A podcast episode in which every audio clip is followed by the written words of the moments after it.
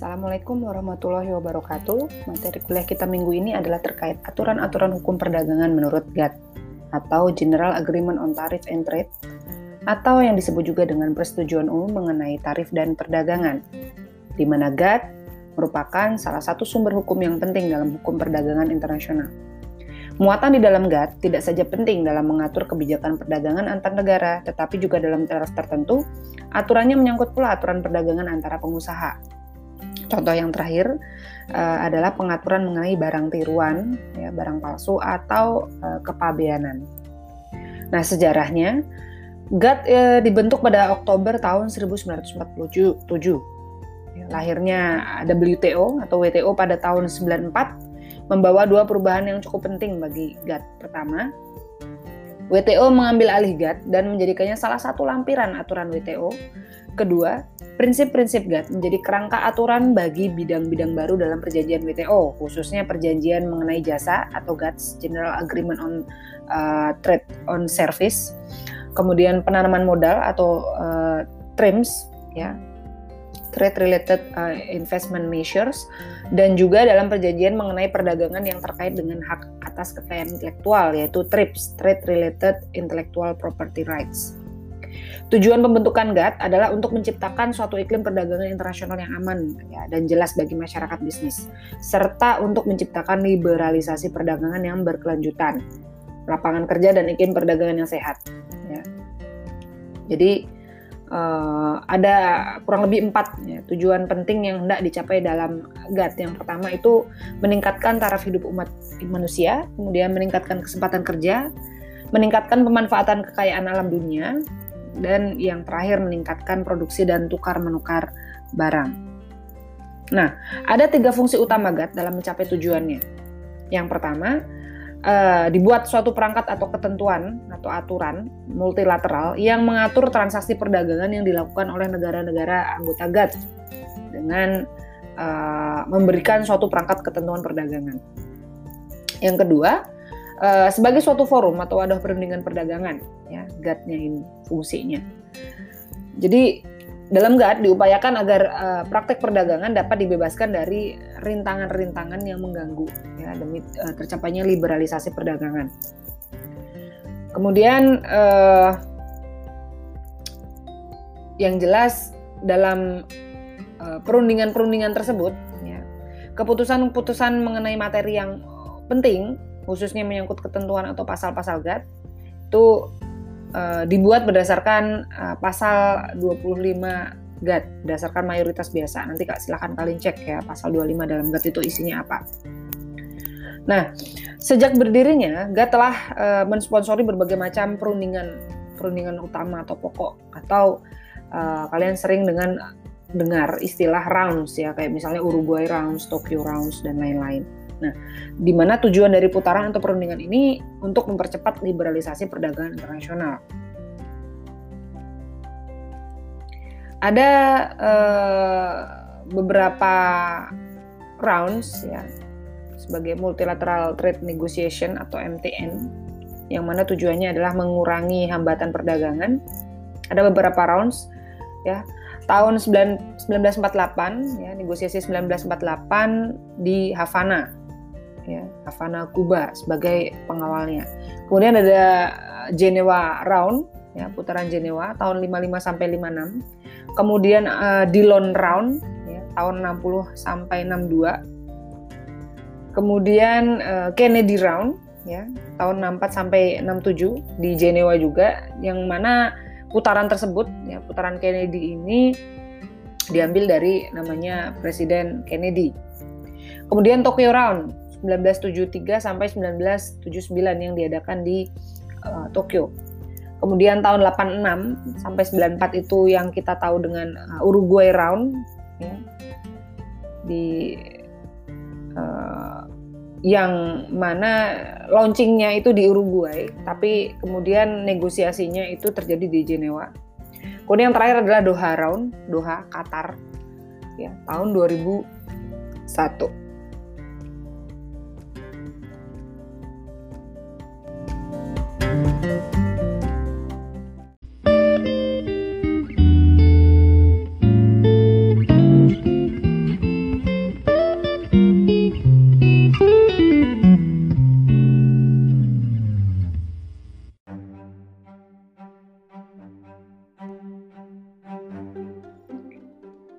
Kemudian eh, aturan-aturan apakah yang diatur di dalam GATT? Ya.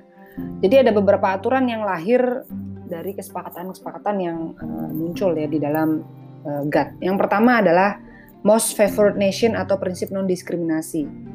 Jadi perdagangan internasional antara anggota GATT harus dilakukan secara non-diskriminatif, di mana satu negara tidak boleh diberi perlakuan yang lebih baik atau lebih buruk ya, daripada negara lain. Jadi prinsipnya sama.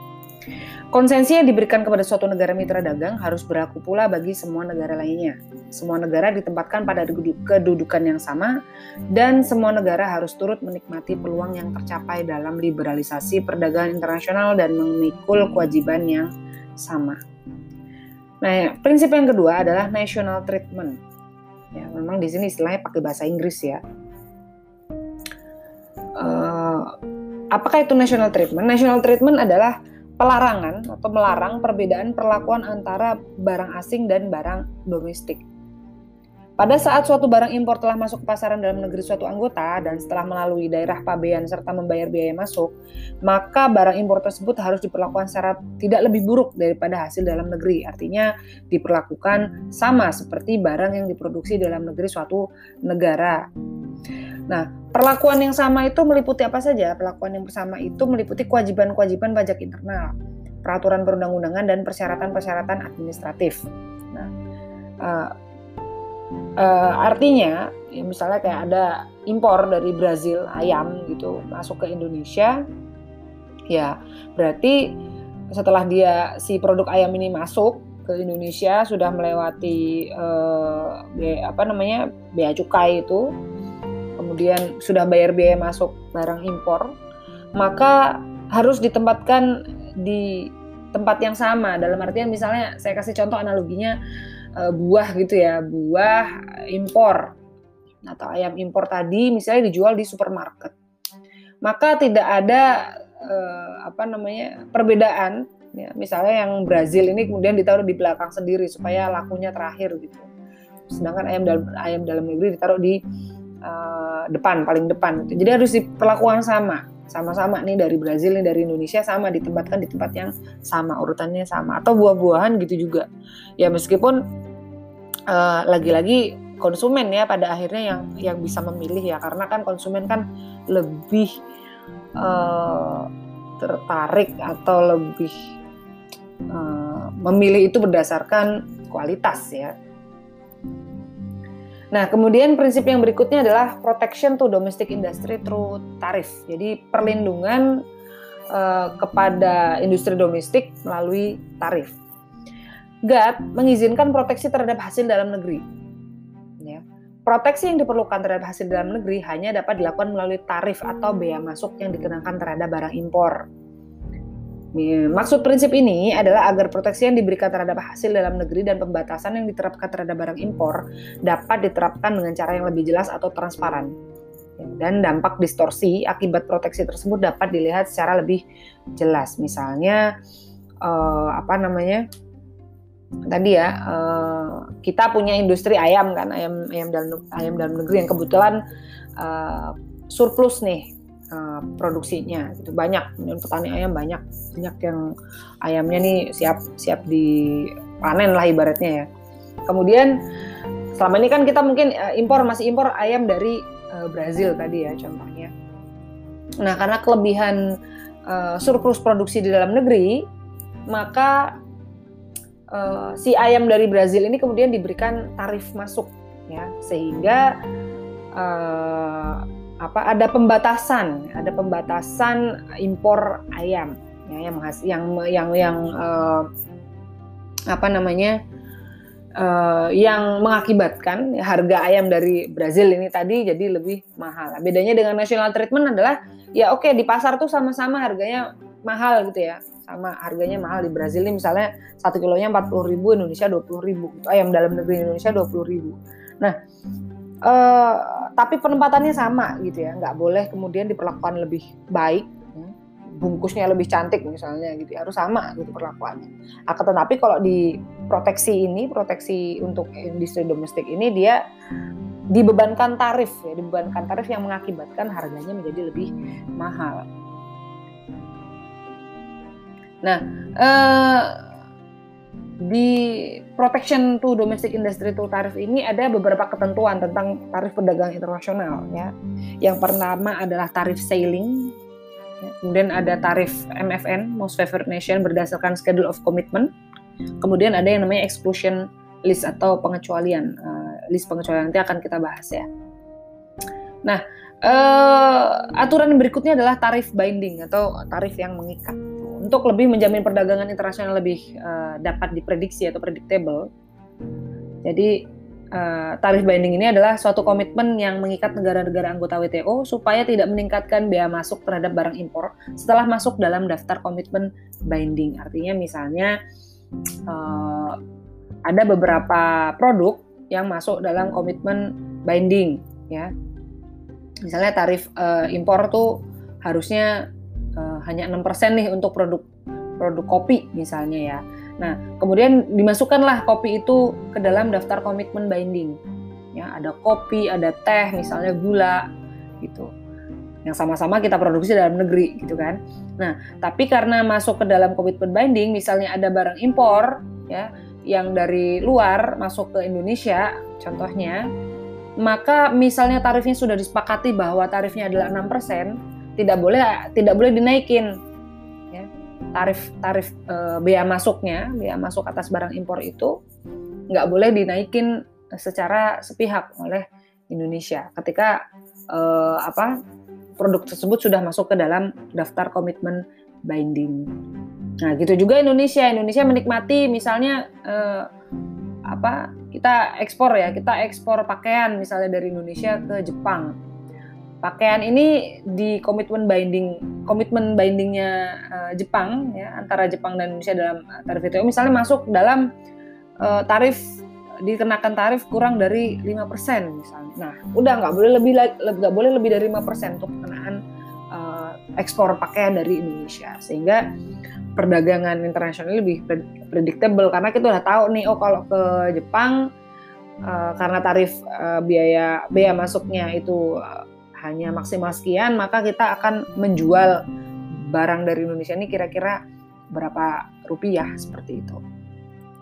Tarif yang berikutnya adalah persaingan yang adil atau uh, fair competition. Dengan semakin terjadinya subsidi serta uh, terhadap ekspor ya, subsidi terhadap ekspor serta terjadinya dumping ya, uh, GATT semakin menghadapi masalah gitu. Jadi subsidi ekspor saya sudah menjelaskannya saya rasa di minggu lalu ya, adanya ekspor subsidi ekspor Kemudian uh, aturan main yang berlaku bagi negara peserta GATT untuk menghadapi subsidi ekspor maupun untuk dumping tersebut pada teks dalam perjanjian GATT maupun pada anti dumping code dan subsidi code hasil Tokyo Round. Ya. Untuk menghadapi dumping dan subsidi ekspor, negara pengimpor diberikan hak untuk mengadakan anti dumping duties ya, dan countervailing duty sebagai imbalan atau tindakan balasan terhadap dumping atau subsidi ekspor. Nah, kalau dumping ya ada dumping, maka tindakan balasannya adalah anti dumping. Kalau subsidi ekspor, ya, sebagai uh, balasannya adalah melakukan countervailing duties. Nah, apa itu dumping dan apa itu counter, uh, countervailing? Nanti akan saya bahas di uh, materi yang berikutnya. Kemudian prinsip yang berikutnya adalah larangan terhadap restriksi kuantitatif. Larangan umum terhadap restriksi yang sifatnya kuantitatif, yakni uh, kuota atau uh, kuantitatif ya, jumlah dan jenis pembatasan yang serupa. Ketentuan ini sangat penting karena pembatasan kuantitatif merupakan hambatan yang paling serius dan yang paling sering ditemui di dalam uh, praktek perdagangan internasional. Jadi GATT ini uh, memperbolehkan ya, pembatasan kuantitatif yang diterapkan oleh negara anggota dalam hal suatu negara menghadapi masalah dalam hal neraca pembayaran. Misalnya uh, sudah biasa impor beras ya 1000 ton. Tapi kemudian uh, kesulitan dalam pembayaran ya. Cash flow-nya nggak bagus itu suatu negara cash flow-nya nggak bagus. Maka kemudian direduksi, direduksi impornya menjadi 500 kilo atau 200 kilo gitu Nah, langkah pembatasan kuantitatif yang diambil suatu negara anggota ini tidak boleh melampaui batas waktu yang diperlukan untuk mengatasi masalah neraca pembayaran. Saya tadi itu biasanya 1000 eh, satu ton gitu ya, 1000 kilo. Kemudian eh, apa namanya? punya kesulitan pembayaran nih, cash flow-nya nggak bagus negaranya. Artinya pengeluaran lebih besar daripada uh, penghasilan kan. Nah, uh, diberikan waktu ya dibatasi kuantitatifnya mungkin selama misalnya kita nggak impor kita nggak impor beras dulu dari dari India tiga tahun. Bukan nggak impor ya maksudnya mengurangi atau mereduksi impor itu tadi ya selama tiga tahun dari India gitu. Nah setelah tiga tahun harus dikembalikan lagi ya. Misalnya kita biasanya uh, seribu ton ketika neraca pembayarannya kita udah bagus udah cash flow-nya udah bagus lagi maka uh, harus uh, dikembalikan lah kondisi seperti semula. Larangan itu di nggak boleh kemudian prinsip yang berikutnya adalah standard of preferential treatment ya, jadi kebalikan dari prinsip most favored nation ya ini uh, dalam uh, standard of preferential treatment ini prinsip ini mengakui hak istimewa negara-negara satu kawasan regional, persatuan pabean dan negara bertetangga.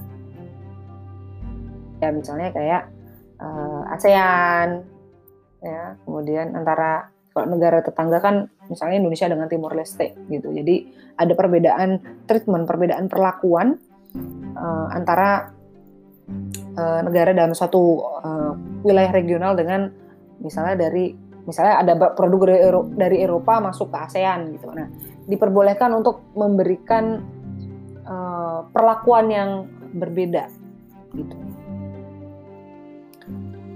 Ada lagi namanya special and differential treatment. Jadi perlakuan khusus kepada negara-negara berkembang di mana suatu konsesi itu tidak harus dibalas secara berimbang. Ya, karena misalnya tarif tadi ya tarif uh, reduksi tarif negara-negara uh, maju misalnya untuk produk sepatu gitu dikenakan 15% gitu ya. Tapi untuk negara-negara berkembang tarifnya dibedain, misalnya lebih uh, rendah gitu ya. Karena kalau misalnya tarif yang dikenakan uh, lebih tinggi, tarif uh, biaya masuknya lebih tinggi, otomatis harganya jadi lebih mahal ya kan. Kalau lebih mahal gimana nih negara-negara berkembang dia bisa uh, apa namanya bisa masuk ke dalam uh, apa sebagai player ya sebagai player juga di dalam perdagangan internasional. Berikutnya adalah prinsip transparansi ya, berupa notifikasi pemberitahuan, kemudian publikasi kebijakan dan peraturan perundang-undangan, serta akses mudah terhadap kebijakan dan peraturan perundang-undangan. Artinya misalnya ada perubahan ketentuan perundang-undangan dalam negeri suatu negara, maka harus dinotifikasi kepada eh, negara-negara anggota yang lain. Nah, kemudian prinsip yang berikutnya adalah prinsip resiprositas atau prinsip timbal balik, di mana uh, prinsip kerjasama timbal balik ini harus seimbang dan saling menguntungkan.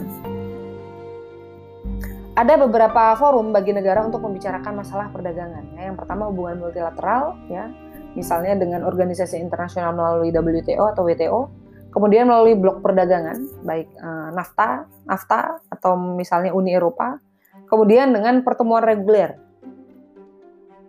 ya, APEC, Asia Pasifik Ekonomi, uh, kemudian dengan uh, hubungan bilateral ya, bilateral dua negara aja, gitu ya. Oke, okay, uh, materi kita hari ini saya cukupkan sekian. Ya. Misalnya ada pertanyaan atau hal yang kurang jelas, silahkan kalian uh, tanyakan di grup seperti biasa ya. Terima kasih. Wassalamualaikum warahmatullahi wabarakatuh.